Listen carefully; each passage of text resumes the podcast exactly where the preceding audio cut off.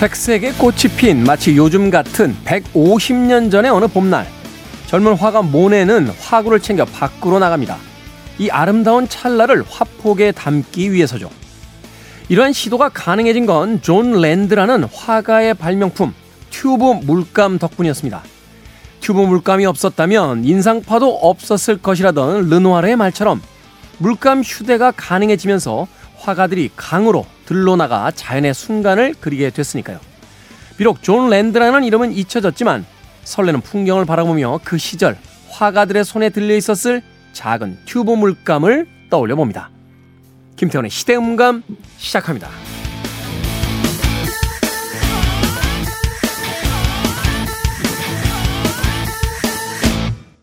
그래도 주말은 온다. 시대를 읽는 음악 감상의 시대음감 김태훈입니다. 인상파 화가인 르누아르가 말하길요. 튜브 물감이 없었다면 세잔도, 모네도, 시슬리도, 피사로도 없었을 것이다. 언론인들이 나중에 인상파라고 부르는 것은 아무것도 없었을 것이다.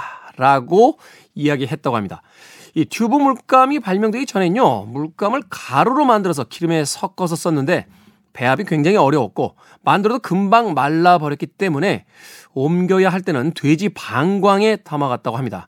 하지만 돼지 방광이 부피가 크고 터지기 일쑤여서 밖에서 그림을 그린다는 것은 쉽게 시도해 볼 수 있는 것이 아니었다라고 하죠. 그런데 19세기에 들어와서 이 튜브 물감을 발명한 미국 출신의 화가 존 랜드가 있었기 때문에 많은 화가들이 자유를 얻고 바깥으로 나가서 소위 인상파라고 하는 화풍을 만들어낼 수 있었다 하는 이야기를 합니다. 비록 우리에게 존 랜드라는 화가는 작품으로서는 많이 기억되지 못했습니다만 그가 만든 튜브 물감을 통해서 화가들에게 자유를 준 사람으로선 오랫동안 역사에 기록될 것 같습니다. 자, 우리들의 삶도 돌아보죠. 우리들이 하고 있는 일이 지금 당장은 크게 어떠한 성취를 이루지 못한 것이라 할지라도 누군가에게는 분명 도움이 될 것이다. 라고 믿으며 또 하루하루를 지내보는 건 어떨까 하는 생각이 들었습니다. 자, 김태훈의 시대 음감, 시대 이슈들 새로운 시선과 음악으로 풀어봅니다. 토요일과 일요일, 1라디오에서는 낮 2시 5분, 밤 10시 5분, 하루에 두 번 방송이 되고요. 한민족 방송에서는 낮 1시 10분 방송이 됩니다. 팟캐스트로는 언제 어디서든 함께 하실 수 있습니다. 커티스 메이필드의 음악 골랐습니다. Move on up.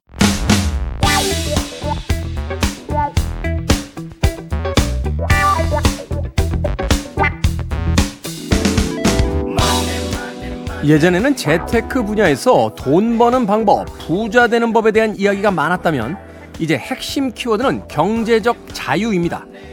부자 되세요 라는 말보다 적게 일하고 많이 버세요 라는 말이 센스 있는 덕담이 된 세상. 우리 시대의 경제 이야기, 돈의 감각. 더 퍼블릭 자산 운용의 김현준 대표님 나오셨습니다. 안녕하세요. 네, 안녕하십니까. 자, 제가 이 김현준 대표님에 관련된 기사를 하나 봤는데 더 퍼블릭 자산 운용은 이달부로 모든 요일의 퇴근 시간을 30분씩 앞당기는 주 35.5시간 근무제를 시행한다. 라고 밝혔다. 네. 하는 기사가 있었습니다. 69시간 노동 시간이 나오는 이 와중에 35.5시간 이거 그러면 아니 근데 이미 이전에도 그러면 38시간 근무제였다는 겁니까? 네, 그렇습니다. 저희 40시간 근무제 할 때 2시간을 땡겨서 어 저는 금요일에 이제 4시에 원래 퇴근하고 있었고요. 네. 이제는 어 또 모든 요일에 30분씩 퇴근 시간을 앞당겼습니다. 이러는 의도가 뭡니까? 이게 저희 회사는 이 회사의 규모로 보면 네. 중소기업도 아닌 소기업에 해당하고요. 직원의 숫자가 얼마나 되죠?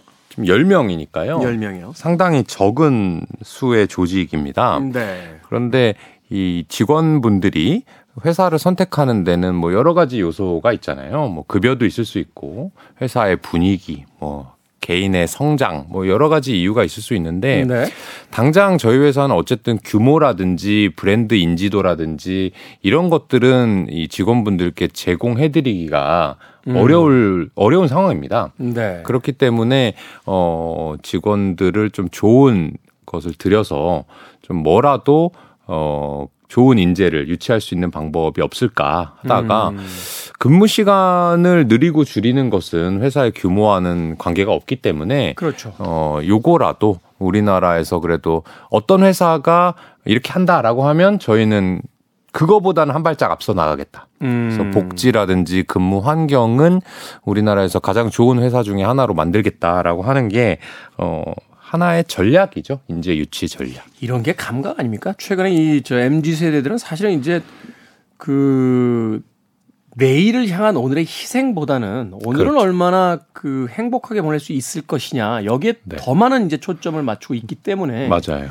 사실 이제 저 같은 기성세대들은 조금 걱정스러운 눈빛으로 쳐다보기도 하고 아니 그렇게 일하고 되겠어?라고 이야기합니다만 그거야 모르는 거죠. 미래야 젊은이들이 만들어가는 건데 우리가 뭐 혀를 쭈쭈쭈쭈 찬다라고 해서 미래가 뭐 우리들의 어떤 감각대로 가는 건 아니잖아요. 그렇죠. 그들이 그들이 원하는 삶을 살아가는 거죠, 사실은. 그리고 그렇게 이제 살아간 세대들에 의해서 다음 세상이 결정이 되는 거니까 그렇죠. 그렇게 본다라면 저도 갑자기 입사하고 싶다라는 생각을 하게 되면 35.5시간 이야 이거 정말 파격적인 근무 시간이군요.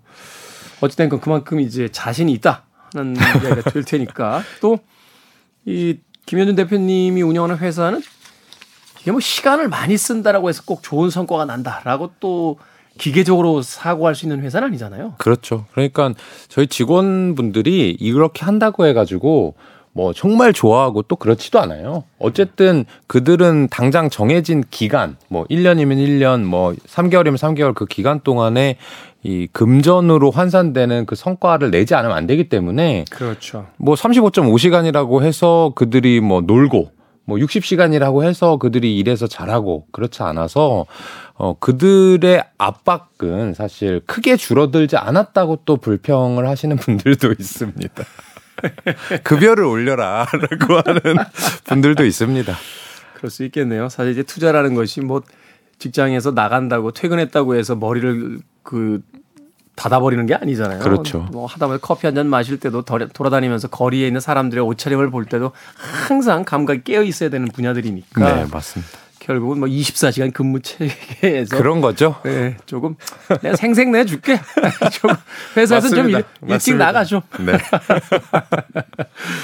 그런데 그런 것을 생각만 하지 참 실행하기가 쉽지가 않은데 예, 김현준 대표님 대단하신 것 같습니다.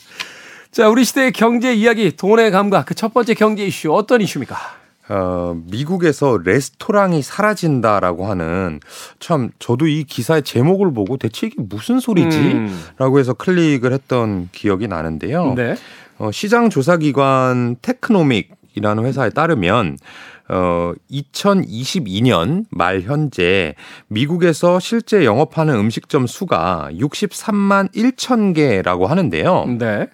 이게 코로나 이전 2019년에는 70만 3천 개였다고 합니다. 아. 그러니까 어, 한 3년을 지나는 동안 음식점의 수가 7만 2천 개가 줄었고 음. 2023년의 전망에 따르면 천여 개가 더 줄어들 거라고 하는 걸 봤을 때는 거의 10% 이상 어, 음식점 수가 줄어드는 겁니다. 근데 그러면 옛날에도 뭐 그랬던 거 아니야? 라고 생각하시는 분들이 있을 수가 있는데 코로나19 이전에는 매년 미국 음식점이 증가하던 추세였다고 하니까요. 네. 그것과 비교하면 상당히 큰 변화인 것 같습니다. 그래서 왜 이 음식점이 갑자기 없어지느냐 이 크가, 크게 두 가지 이유를 제시하고 있는데요. 첫 번째는 물가 상승 때문에 소비자들이 외식에 부담을 느끼게 된 거 아니냐라고 하고 있습니다. 네.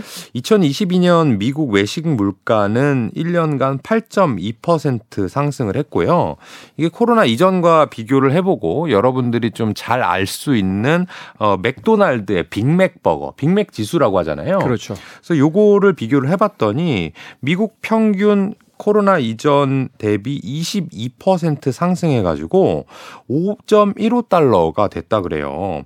어, 재료비와 임대료 상승으로 이윤이 줄고 구인난으로 종업원 구하기가 어려워지면서 어쩔 수 없이 가격을 올리는 거고 이 가격을 소비자가 수용하지 않는 지역이나 업종에서는 결국에는 업주들이 레스토랑 문을 닫을 수밖에 없는 그런 상황이 되고 있고요. 두 번째 이유는 밖에서 음식을 사 먹는 소비자들이 조금 조금 줄고 음. 배달이나 포장 그리고 집밥 이런 문화를 선호하는 추세가 되면서 특히 테이블과 종업원을 갖춘 음식점은 점차 줄어들 전망이라고 하고요. 어, 저희가 옛날 생각을 해보면 우리나라가 아니라 이제 서양 같은 경우는 코로나 때 배달 문화가 상당히 빠르게 확산됐었거든요. 사실 그 이전까지는 이제 외국의 배달 문화가 그렇게 활발히 그 이루어지지 않았죠. 그렇죠. 뭐 저희들이 뭐 영화나 드라마를 봐서 알겠습니다. 피자 정도. 그렇죠. 피자나 이제 중식당 정도나 이제 배달이 주로 그렇죠. 테이크아웃하고 그렇죠. 그 정도였는데 이 코로나를 지나면서 배달 음식이 너무 활성화가 되고 그래서 여러분들도 그렇게 느끼셨는지 모르겠지만 저희 투자 금융 투자 업계에서는 이게 설왕설래가 상당히 많았던 게 음. 코로나가 끝나면 이 미국 사람들이 다시 레스토랑을 가지 않을까 하시는 분들도 있었고요. 사실 이제 사람 습관이라는 게 무서운 게요. 한번 편한 경험을 하고 나면 잘 회귀가 안 됩니다. 아, 맞아요. 네. 그래서 한쪽에서는 지금 디제님께서 말씀하신 대로 아 얘네들이 이거 옛날에 음식 배달이 없어서 못한 거지. 그렇죠. 한번 이거 맛을 보고 나면은 코로나가 끝나고 해도 여전히 그거 하지 않을까라고 하는 설왕설래가 있었거든요. 몇 년간. 그런데 결과론적으로 보면은 이미 코로나가 끝난 지 좀 된 이 경제 재개가 된 지 오래된 2023년 1월 몇 달 전입니다. 네. 불과 네. 미국 내 음식 배달 건수가 어 1년 전보다 11.4%가 늘어났으니까 늘었다. 팬데믹 상황보다. 그렇죠. 팬데믹이 끝났음에도 불구하고 음식 배달은 계속해서 늘어나는 거죠. 음. 그러면 어떻게 되느냐? 음식 배달과 테이크아웃을 많이 하면 결과적으로 이 레스토랑에 보면 우리나라와 다르게 이 종업원들이 팁으로 이 생계를 꾸려가기도 하고 그러네요. 음식을 주문하고 하는 게 이 풀 서비스라고 하잖아요. 시간을 상당히 많이 들이되 좀 이 품위를 갖춘 음. 이런 식당이 어, 줄을 이뤘다면 지금은 그런 식당 자체가 경쟁력을 잃고 있는 거고요. 우리나라의 사례를 하나 말씀드려보면 이 비저 비사 우아한 형제들 이라는 회사가 운영하는 비 서비스가 있는데 이 회사가 오히려 이 팬데믹이 끝난 이후에 그 전까지는 적자였거든요. 4천억 원의 영업이익을 기록할 정도로 오. 이 코로나 팬데믹이 끝나도 이 배달 시장은 어, 바뀌지 않는다. 그리고 거기에 따라서 아까 말씀드렸던 이 풀 서비스 레스토랑 같은 경우에는 어, 점차 없어지고 있고 그렇게 되면 일자리도 많이 없어지는 그런 문제가 있을 것 같습니다. 이게 이제 1인 가구들이 늘어나잖아요. 음식점에 가기 부담스럽습니다. 그렇죠. 네, 그리고 이제 우리가 소위 뭐 어떤 이벤트 데이트를 한다거나 무슨 기념일이라고 해서 뭐 연인이나 가족들이 이렇게 정말로 잘 갖추어진 어떤 분위기를 내는 어떤 레스토랑이라든지 이런 데 가는 데가 아니면 네. 사실은 기존에 있는 식당들의 음식이라는 건 집에서 먹나 거기서 먹나 별 그렇죠. 어떤 분위기의 차이가 있는 것들이 거의 없거든요. 맞아요. 깜짝 놀란 게 우리나라가 정말 배달 음식이 잘 돼 있다는 게 갈비도 구워서 배달이 되더라고요. 맞습니다. 삼겹살 뭐 이런 거 다 배달해서 옵니다. 네. 네.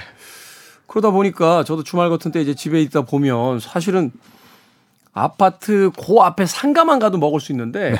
안 배달, 가게 되죠. 네, 배달비 3천 원 쓰고 그냥 배달해서 먹게 되는 게 한 가지 맞아요. 조금 죄책감이 드는 건 그 일회용 용기들. 아 맞아요, 맞아요. 네, 그게 사실은 좀 마음에 걸려서 어 그래도 이제 나가서 먹을 때가 있긴 있습니다만 미국 사람들이 드디어 맛을 본 거예요. 그렇습니다. 어, 이 배달의 이 그 쾌락에 대해서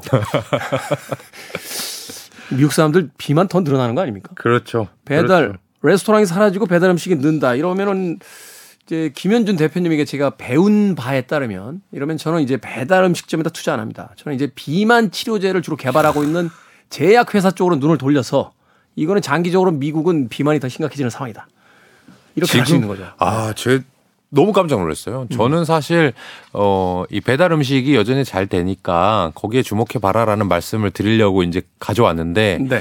이 DJ님께서 이제는 갑자기 배, 비만 치료제까지 나가셔가지고 어 근데 아 맞네 하는 생각이 제가 오히려 드는 거죠. 그래서 일회, 용 용기 파는 만드는 회사 네. 뭐 이런 쪽이 이제 부가 산업으로 맞습니다. 커지는 거잖아요. 한 번 어떤 아이디어를 발견했을 때 그냥 이걸 투자에 접목시키려고 하면 음. 대부분은 많은 투자자가 이미 알고 있고 음. 그래서 주가가 오른 경우가 많은데 말씀하신 것처럼 일회용 용기 또는 비만 치료 이런 쪽으로 한두 번씩 꼬기 시작하면 네. 어 사람들이 아직은 관심을 안 가졌는데 안 실질적으로는 그 회사가 나중에 정말 수혜를 받을 것 같거든요. 그렇죠. 그런 회사들은 내가 먼저 투자를 해서 조금 시간을 기다려주면 어, 큰 수익으로 돌아올 수 있는 아, 예. 진짜 돈의 감각이 어, 어 생겨나신 것 같습니다. 이게 이제 김현준 대표님의 빅피처가 있었다는 게 어제 그 토요일에 어, 경제 이슈로 이제 삼성전자하고 이제 펠로톤이었나요? 네네. 그 실내 운동기구 만드는 회사에 어떤 협업 이야기 하셨는데 이제 거기까지 가는 거죠. 배달이 늘고 비만이 늘면 사람들은 운동을 해야 될 테니까 집에서 운동을 하기 시작할 거고 그러면 협업을 맺은 삼성전자 쪽에도 영향이 있을 것이다. 아, 야, 이 빅피처가 있네. 제가 열심히 방송 준비를 해야 될 것 같습니다. 그냥 대강 해왔는데 이거를 네. 너무 이렇게 아... 포장을 잘해주셔서 아니, 아니. 채찍을 맞는 듯한 느낌으로 그러니까. 지금 이게, 이게 이제 소위 전문가의 그 무의식적 감각이라고 이제 보는 거죠. 저희들 어 저희들이 이제 이 코너를 통해서 어떤 종목을 선택하는 게 아니라 어떤 방식으로 논리적 추론을 해야 되는지에 대한 거를 이제 좀 가르쳐 주고 계신 것 같아요. 음악 한 곡 듣고 와서 계속해서 돈의 감각 진행합니다. 자, 수잔 베가의 음악 중에서 Tom's Diner 듣습니다. Tom's Diner 듣고 왔습니다. 수잔 베가의 음악이었죠. 자, 김태훈의 시대 음감 더 퍼블릭 자산 운용의 김현준 대표님과 함께 우리 시대의 경제 이야기 돈의 감각 함께하고 있습니다. 자, 이번 이번에 이제 만나볼 두 번째 이슈 어떤 이슈입니까? 어, 음식 배달업에 이어서 어, 코로나19 대유행 이후에 식습관 변화에 관련된 뉴스를 하나 더 가져왔습니다. 네. 어, 혹시 저는 이번에 이걸 처음 들었는데요. 멀티쿠커라고 아시거나 들어보셨습니까? 멀티쿠커. 네. 어. 그냥 쿠커는 들어봤네. 멀티 쿠커, 멀티 쿠커가 뭐죠? 뭐, 멀티 뭐 여러 가지 요리를 한다 뭐 이런 거예요? 맞습니다. 네. 우리나라 몇 년 전에 이제 유행 한창 했던 게 에어프라이어라고 있었거든요. 야, 집집마다 에어프라이어 없는 집이 없었어요, 그때. 이제는 있긴 있지만 이용을 잘 안 하실 겁니다. 유행이 좀 한물 간 것 같아요. 맞아요. 어, 최근에는 고구마, 아, 네. 제가 군고구마 만들 때 가끔 쓰고 그 뒤에는 잘 안 썼던 것 같아요. 네네. 맞아요. 그 에어프라이어가 인기를 끌고 나니까 각종 이 간편식 브랜드의 이 조리 방법 이런 걸 보면 음. 어, 편하게 요리하시려면 전자레인지 좀 더 맛있게 드시려면 뭐 에어프라이어 몇 분, 뭐 음. 뭐 이런 거 많이 나왔었잖아요. 네. 그게 일종의 멀티 쿠커고요. 이 멀티 쿠커라고 하는 것이 이 미국과 캐나다, 북미 시장에서 상당한 인기를 끌고 있고요. 어, 우리나라의 밥솥 브랜드죠. 쿠쿠와 쿠첸 네. 이 회사들이 미국의 1조 3천억 원이 되는 이 멀티 쿠커의 시장을 공략하고 있다는 기사입니다. 어... 조금 전에 우리 음식 배달 업에 대해서 얘기를 했었잖아요. 네. 이 외식 문화를 좀 줄이고 집에서 밥을 먹거나 또는 어, 해 먹지 않더라도 배달해서 먹거나 테이크아웃을 해 먹는 그런 문화가 늘어나고 있다라는 말씀을 좀 드렸었는데요. 이어서 이 가정에서 요리를 하는 소비자들도 상당히 많은 수가 늘어나고 있고요. 그 중에서 이 밥솥, 우리나라로 말하면 밥하는 솥인데 음. 이게 미국에서는 어, 쌀밥, 뭐 보리밥 이런 걸 별로 안 해 먹다 보니까 그렇죠. 이걸 가지고 다양한 요리를 하는 멀티 쿠커라고 사용을 하고 있습니다. 밥솥이라고 명명하지 않고 다양한 다른 요리를 할 수 있는 쿠커다. 그렇습니다. 아. 그래서 이 전 세계 최대 전자상거래 이 마켓이죠. 아마존에 보면은 이 밥솥 카테고리에 들어가면은 우리나라의 쿠쿠 제품 그리고 쿠첸 제품들이 상당히 많은 리스트에 올라 있고요. 네. 쿠쿠의 지난해 해외 법인 매출은 전년 대비 56% 늘어난 595억 원을 기록했다고 합니다. 엄청나네요. 그래서 시장 조사 기관 유로 모니터가 조사를 좀 해봤더니 미국의 이 multi cooker 시장이요 2022년에 한화로 1조 3천억 원까지 성장을 했고요. 엄청 큰 시장이군요 이게. 그렇습니다. 오. 그런데 이게 큰 시장 이지만 성장률도 정말 빠른 것이 2019년이죠. 코로나 이전 대비해서는 무려 70% 이상 성장을 했다고 합니다. 음. 우리나라는 뭐 밥솥이라고 하는 게 집마다 뭐 1인 가구만 아니면 가가호 다 하나씩 있기 때문에 이렇게 성장률이 빠를 수가 없는데 미국은 어 코로나니까 이제 집에서 밥해 먹자. 밖에 음. 못 나가니까. 그런데 어 뭘로 해 먹어야 될까? 멀티쿠커라는 게 있대라고 하면서 이게 좀 많이 팔렸다는 거고요. 네. 미국 주방용 소형 가전 시장의 10.9%를 점유하고 있습니다. 이 원래는 이 밥솥이라는 게 미국에도 이미 있었대요. 그런데 우리나라하고 일본을 제외한 다른 나라의 밥솥은 압력 기능이 없다고 합니다. 아, 그 얘기 들은 것 같아요. 이게 안남미를 쓰는 사람들은 네. 쌀의 찰기가 그렇게 없는 걸 선호하니까 네. 압력 밥솥 기능이 필요 없다고 그러더라고요. 그러니까요. 그러니까 우리도 이제 우리나라에서도 압력 밥솥이 아닌 밥솥을 살 수도 있거든요. 네. 그럼 가격이 조금 저렴합니다. 그렇죠. 기능이 이제 하나가 그 제외가 된 거니까. 그렇습니다. 그게 이제 말씀하신 대로 우리나라하고 일본에서만 좀 이 끈끈한 밥, 찰, 찰기가 진이 음. 쌀밥을 많이 짓기 때문에 압력 기능을 사용하는 것이고 서구권이나 다른 곳에서는 굳이 그런 게 필요가 없기 때문에 밥솥이라고 하면은 안남미를 이제 볶음밥용으로 쓴다든지 네. 이런 쪽으로만 이제 썼던 거죠.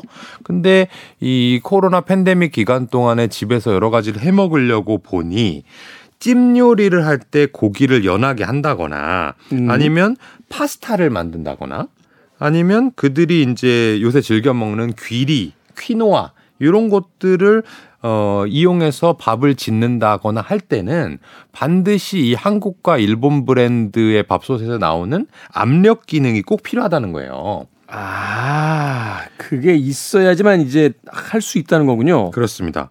그래서 이, 어, 우리나라의 밥솥 브랜드인 이 A사, B사 두 회사들이 어, 미국 소비자들이 이제는 요 압력 기능을 좋아하는구나. 그러니까 요것을 좀 강조해가지고 보여줘야 되겠다라고 하는 전략을 쓰는 한편 또 하나는 이 밥솥이라고 하면 rice cooker라고 하면 미국 사람들이 어, 어, 나는 밥이라는 걸 안 해 먹는데 그러니까. 하니까 구매할 필요가 별로 없는 건데 아, 그 name에서 어떤 기능이 정해져 버리니까. 그렇죠. 아, 그러니까 이제 브랜드하고 이 카테고리를 아예 multi cooker로 한 다음에 음. 실제로는 우리나라의 밥솥과 크게 차이가 없는 기능이긴 한데 기술적으로는 네. 이뭐 버튼이라든지 여러 가지 메뉴를 할 수 있게 좀 모, 어, 모양을 해주고 멀티쿠커 카테고리에다가 업로드를 해서 판매를 하니까 아마존에서 오히려 사람들이 이 나누어서 어, 예전에는 아, 밥솥에 들어가야 이게 있는가 생각했는데 지금은 멀티쿠커에 들어가도 이 A사 B사 제품들이 모두 다 올라 있단 말이죠. 그렇죠. 그런 상황에서는 어 그래 그러면 요새 요새 한국 음식 이런 것도 인기가 있고 하니까 K푸드를 만들려면 그래도 이 한국 회사 걸 사야 되지 않는가? 약간 그런- 약간 그런 게 거죠. 그렇죠. 우리도 이제 예를 들어서 뭐 파스타를 해 먹는다라고 음. 하면 뭐 이탈리아의 생면을 사면 좀 더 맛있게 느껴진다든지 그게 희한하게요. 그 커피숍 가서 이렇게 에스프레소 머신 딱 봤는데 이탈리 이태리째면? 이태리째가 딱 있으면 어, 커피 좀 맛있겠는데 뭐 그렇죠. 기대치를 갖게 되죠. 네. 그렇기 때문에 이게 어떻게 보면 이 K 컬처 그다음에 음. K 푸드에도 좀 열풍을 타고 요 A사 B사가 어떻게 보면 예전에 준비가 다 돼 있으니까 기술적으로 이런 호기를 맞이한 거고요. 네. 어, 제가 이제 주식 투자자의 측면으로 보면 어떤 변화가 생긴 게냐 하면 이 우리나라 밥솥 두 회사가 뭐 지금은 좋은 회사고 옛날엔 안 좋은 회사였냐 이런 게 전혀 아니고요. 그렇죠. 원래부터도 아, 이 브랜드 아니면 안 돼. 아, 이 브랜드는 상당히 높은 가격이지만 내가 사도 돼. 라고 하는 높은 브랜드 충성도를 가진 시장이었고요. 네. 그리고 꾸준히 교체 수요가 있기 때문에 이 A사, B사 모두 꾸준히 돈을 잘 벌던 좋은 기업이었습니다. 그런데 딱 하나 단점이 있다면 어, 내수 시장에서 뭐 결혼할 때 뭐 교체할 때 음. 정도의 이 수요만 있기 때문에 성장성이 좀 약하지 않느냐. 이미 한국 사람들은 다 밥을 먹고 있는 상황이고 밥솥을 다 하나씩은 가지고 있는 상황이니까. 그렇죠. 어. 그런 단점이 투자의 이 재료로서는 조금 약한 부분이 있었는데 이번에 만약에 미국 시장에 이렇게 잘 풀린다고 하면 미국은 중국과 함께 세계 최대 소비 시장이고요. 그렇죠. 이 A사, B사 모두 중국에서는 이미 이 브랜드 가치를 인정받고 있거든요. 그렇게 되면 어 좋은 기업에서 어 성장까지 하는 좋은 주식으로 어 변모하는 그런 좋은 계기가 될 것 같습니다. 그러네요. 참 우리가 사람의 운명도 어디로 갈지 모른다고 합니다만 기업의 운명도 어떤 유행이 닥쳐올지 모르고 있기 때문에 그렇죠. 사실은 먼 미래를 읽기는 쉽지 않습니다만 이렇게 그 어떠한 변화가 생기게 되면 그 다음의 미래들은 좀 예측을 가능하게 만드는데 네. 바로 이런 그 밥솥 대신 멀티 쿠커라고 불러 나오니까 말하자면 우리나라의 밥솥인데 이제 기능 면에서 인덱스만 바꿔놓은 거잖아요. 그렇죠. 거기 이제 파스타 버튼 있고, 뭐 그러니까. 퀴노아 버튼 있고 이런 거 그렇죠. 있는 것 뿐이죠, 사실. 고기찜 버튼 있고 이렇게 네. 돼 있는 거잖아요. 야 이게 참 대단하네요. 우리가 그 미국 가정집에 가서 밥솥을 보게 될지 누가 알았겠습니까? 네. 그만큼 또 이제 세상이 변해가고 있다라는 거, 어, 또 K푸드, K자가 붙는 게 하나의 뭐 거대한 그런 어떤 흐름이 됐는데 이제 K푸드의 열풍을 타고 어, 또 세계 최대 소비 시장에 밥솥이 진출하게 된다. 이게 사실은 단순한 예측만은 아닌 것 같아요. 제가 아는 분이 이제 미국에서 생활한 지 굉장히 오래되신 분이 있는데 예전에는 이제 아이들이 학교에 가서 반이 바뀌면 네. 친구들을 사귀는데 굉장히 어려움을 겪었대요. 이제 아시안이고 음. 또 그러다 보니까 그런데 최근에는 학년이 바뀌어서 반이 바뀌었는데 그 아이들 사이에서 옆반에 코리안이 있다라고 하면은 아이들이 엄청나게 몰려온답니다. 친하게 아, 지내자고. 놀림감이 아니고. 예, 친하게 지내자. 어. 한국말 할 줄 아니? 그래서 한국말 할 줄 안다. 한국 글 읽을 줄 알아? 읽을 줄 안다. 그러면 BTS부터 시작해서 한국 컨텐츠들 다 꺼내놓고 이게 무슨 아, 얘기야? 해석 좀 해주라. 해석도 해달라고 그러고 이게 무슨 의미인지 또 설명도 해달라고 음. 그러고 그래서 미국 이민 가신 지 한 20년 넘으셨는데 요새처럼 한국 사람들 대접받고 다니는 적이 자기 아, 경험에 없었다. 아, 20년 만에. 그리고 또 그 오징어 게임이었나요? 거기 이제 그 달고나하고 이제 뽑기 네. 만드는 방법 나왔잖아요. 그것 때는 무조건 한국 애들한테 와서 이거 만들 줄 아냐고. 그래서 아이들을 우리나라 어린애들도 모르는 거였는데 사실 모르는데 이제 아는 척 하는 거죠. 어, 유튜브 보면서 그래서 집에 막 그 반아이들을 몇 명씩 데리고 와서 아. 집에서 막 그걸 해서 그 주고 했더라고 하는데 이 K 열풍이 당분간은 또 여러 가지 측면에서 좋은 효과를 또 가져오지 않을까 하는 또 생각이 드는군요. 대단합니다. 대한민국. 음악 한 곡 듣겠습니다. 완전히 새로운 세상이 펼쳐지고 있는 것 같아요. 알라딘 OST 중에서요. A Whole New World 듣습니다. 애니메이션 영화였죠. 알라딘 OST 중에서 A Whole New World 듣고 왔습니다. 자, 김현준 대표와 함께하는 돈의 감각. 오늘 마지막으로 만나볼 경제 이슈 어떤 이슈입니까? 어, 요새 가장 주식시장에서 뜨거운 감자를 하나만 꼽으라고 하면 네. 아마도 이 생성형 AI, 대화형 AI라고 하는 챗 GPT일 겁니다. 저도 ChatGPT 예, 1 화면에다 깔았어요. 아. 네, 바로 첫 화면에다. 맨날 뭐, 이상한 이상한 거 시킵니다. 가끔 물어보시나요? 존 윅과 아바타를 결합해서 스토리 하나 짜줘. 그럼 쫙 짜줍니다. 아직까지 그렇게 뭐 굉장히 unique한 이야기는 아닌데. 네. 근데 이게 이제 옆에서 이렇게 다른 사람들 쓰는 걸 보면 리포트 쓰는 이제 대학생들은 사실 리포트의 거의 한 3분의 2 정도는 그 사실에 대한 나열이잖아요. 그렇죠. 그냥 인터넷에서 가져오는 거죠, 보통. 예. 예전에 이제 그것도 우리가 정리를 하려면 네. 이게 거의 뭐 반나절 맞아. 이상 시간이 걸렸는데 챗 GPT로 2분이면 한대요. 다 써준다면서요. 어, 그러니까 거기다 이제 자신 의견만 좀 넣고 몇 개 좀 첨가하고 하면은 그냥 30분이면 리포트 하나 만들 수 있다라고 해서 좀 약이 오르더군요. 네, 이렇게, 이렇게 젊은 친구들 편하게 살아도 되나? 하는 이야기 속에서는 아씨 우리만 고생한 거 아니야. 그들은 아마 또 그들끼리 경쟁하는 또 그런 게 있겠죠. 그런 게 있을 것 네. 같은데요. 네, 인공지능.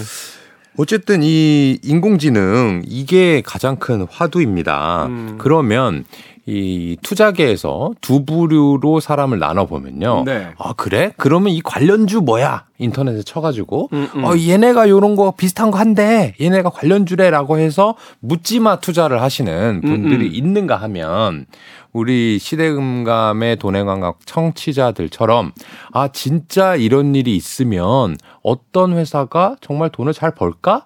라고 생각해 보는 그런 부류가 있을 겁니다. 네. 그래서 국내 벤처 업계에서 아이디어를 하나 뽑아 봤는데요. 국내의 영어 학습 앱 중에 S 앱이 있습니다. 이게 AI 튜터라는 걸 출시를 해서 두 달 만에 다운로드 수를 급증시키는 모습을 어. 보였는데요.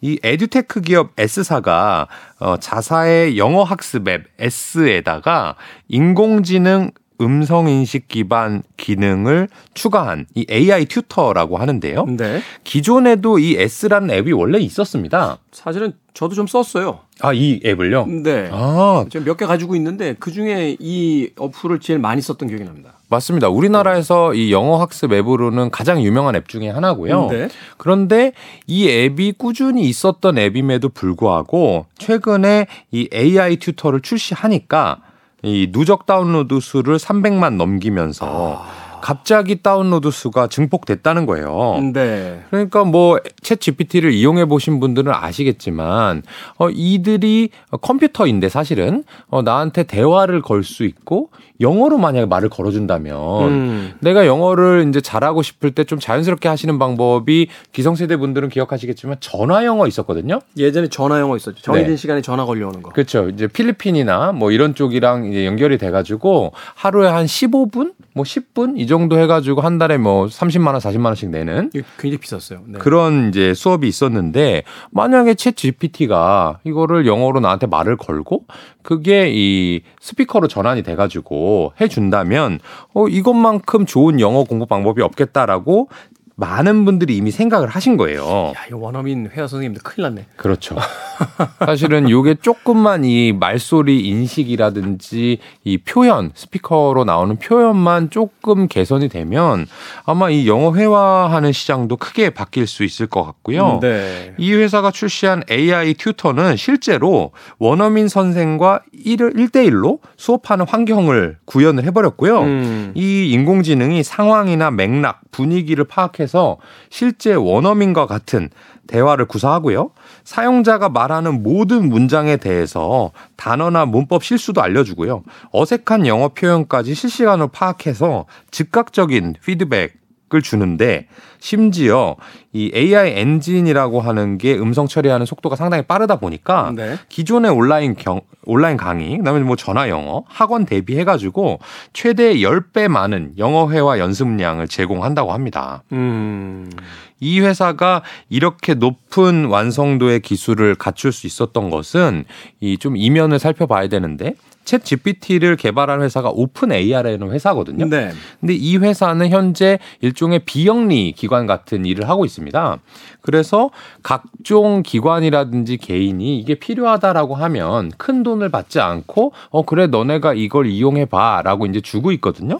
보급형은 1년 전 자료까지 쓸 수 있어요. 음. 예, 그러니까 최신 최근에 1년 전부터 오늘까지 최신 자료를 쓰려면 유료를 이건 아마 아. 미국에서는 아마 유료를 그렇게 하는 것 같은데 제가 알고 있기로 우리나라에 들어와서 이제 쓸 수 있는 그 어플리케이션은 그 이챗 GPT가 자료를 생성할 때 최근 1년의 자료는 반영을 안 하는 거예요. 아, 그렇군요. 네. 그래서 이 챗 GPT도 말씀하신 대로 돈을 아예 안 받는 건 아닙니다. 음. 근데 이들이 그럼 돈을 왜 지금 좀 적게 받거나 무료로도 사용하게 하느냐? 아직 챗 GPT가 완성된 단계가 아니거든요. 쉽게 해서 일반적으로 전 세계인들을 대상으로 해서 실험 데이터를 꾸준히 가져오는 거죠. 지금. 그렇죠. 사실은 우리가 그들에게 일종의 원재료를 공급하는 것과도 같은 상황이고 그러다 보니까 이 상호 협력하는 관계가 되는 거고요. 이걸 이 오픈 AI가 어, 많은 쪽의 알고리즘을 제공하고 있기 때문에 가능한 거고요. 이 S사가 이것을 기술적 파트너십을 통해서 이 자기네 서비스에다가 접목을 한 거고요. 어, 저는 이 S사가 좋다 나쁘다는 말씀을 드리려고 하는 게 아니고 이런 언어 학습 서비스가요. 제 생각에는 이챗 GPT와 연결되는 뭔가 직접적인 수혜가 아닐까라는 생각을 하는 것이 음. 아까 말씀드린 대로 영어 공부 그다음에 뭐 미국 사는 사람들 같은 경우에는 뭐 스페인어 공부, 한국어 공부를 하고 싶은 마음은 꾸준히 있는 상황이고 그렇죠. 그거를 학원에 간다든지 뭐 전화 영어를 한다든지 하는 것보다 값싸고 그러면서 품질은 크게 차이가 안 난다고 하면은 물리적으로 시간도 덜 들고 그렇죠. 이제 가장 심각한 문제인 창피함은 없고 그렇죠. 맞습니다. 그게 가장 중요한 거잖아요. 이 시장에서 가장 중요한 건. 맞아요. 근데 이제 요건 없죠. 이제 선생님이 자꾸 푸시를 해줘야 우리가 열심히 음, 음. 공부를 하는데 음. 그런 것만 단점이고 본인의 의지만 있다면 아마 이 교육 서비스가 어 자신 자사들의 서비스를 품질 개선하는데 상당히 도움이 될 것 같고요. 네. 이번에 이 기사에서 눈여겨 봐야 될 건 뭐냐면 원래 있던 서비스였는데 우리가 챗 GPT를 적용했어라고 발표를 하니까 이용자들이 실제로 다운로드를 더 많이 받았다는 거거든요. 이 얘기는 어 외부의 알고리즘을 이용해서 자사의 고객 수도 늘리고요. 또한 이 AI 튜터 기능은 아마도 기존 서비스보단 가격이 좀 비쌀 겁니다. 네. 그러니까 기존 고객들한테 받던 돈보다 더 많은 돈을 받는 어, 말하자면 평균 구매 단가를 상승시킬 수 있기 때문에 어, 이 영어 교육 앱, 언어 교육 서비스들은 실제로 챗 GPT랑 연관을 해서 공부를 해볼 만한 그런 업종이 아닌가 생각을 하고요. 다만 이게 장점만 있는 것은 아닌 게 아까 말씀드린 대로 이 챗 GPT의 서비스를 알고리즘을 S사만 쓰는 게 아니거든요. 그렇죠. 그러니까 모든 교육 서비스들이 어느 정도 도입을 할 수가 있습니다.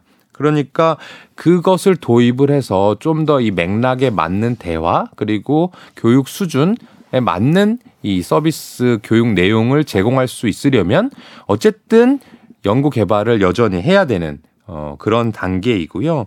또 하나는 만약에 극단적으로 말해서 챗 GPT가 어, 이제 우리 알고리즘 쓰려면 돈 많이 내. 음. 또는 어, 요게 돈이 되네? 그러니까 우리가 챗 GPT를 돈을 많이 벌려면 우리가 영어 교육 서비스를 직접 하겠습니다. 이렇게 얘기를 해버리면 그러네요. 나머지들한테는 큰 경쟁 위협 상대가 되기 때문에 이런 부분도 어, 투자를 집행하시기 전에는 좀 검토를 꼭 해보실 필요가 있겠습니다. 자, 김현준 대표님과 함께한 돈의 감각.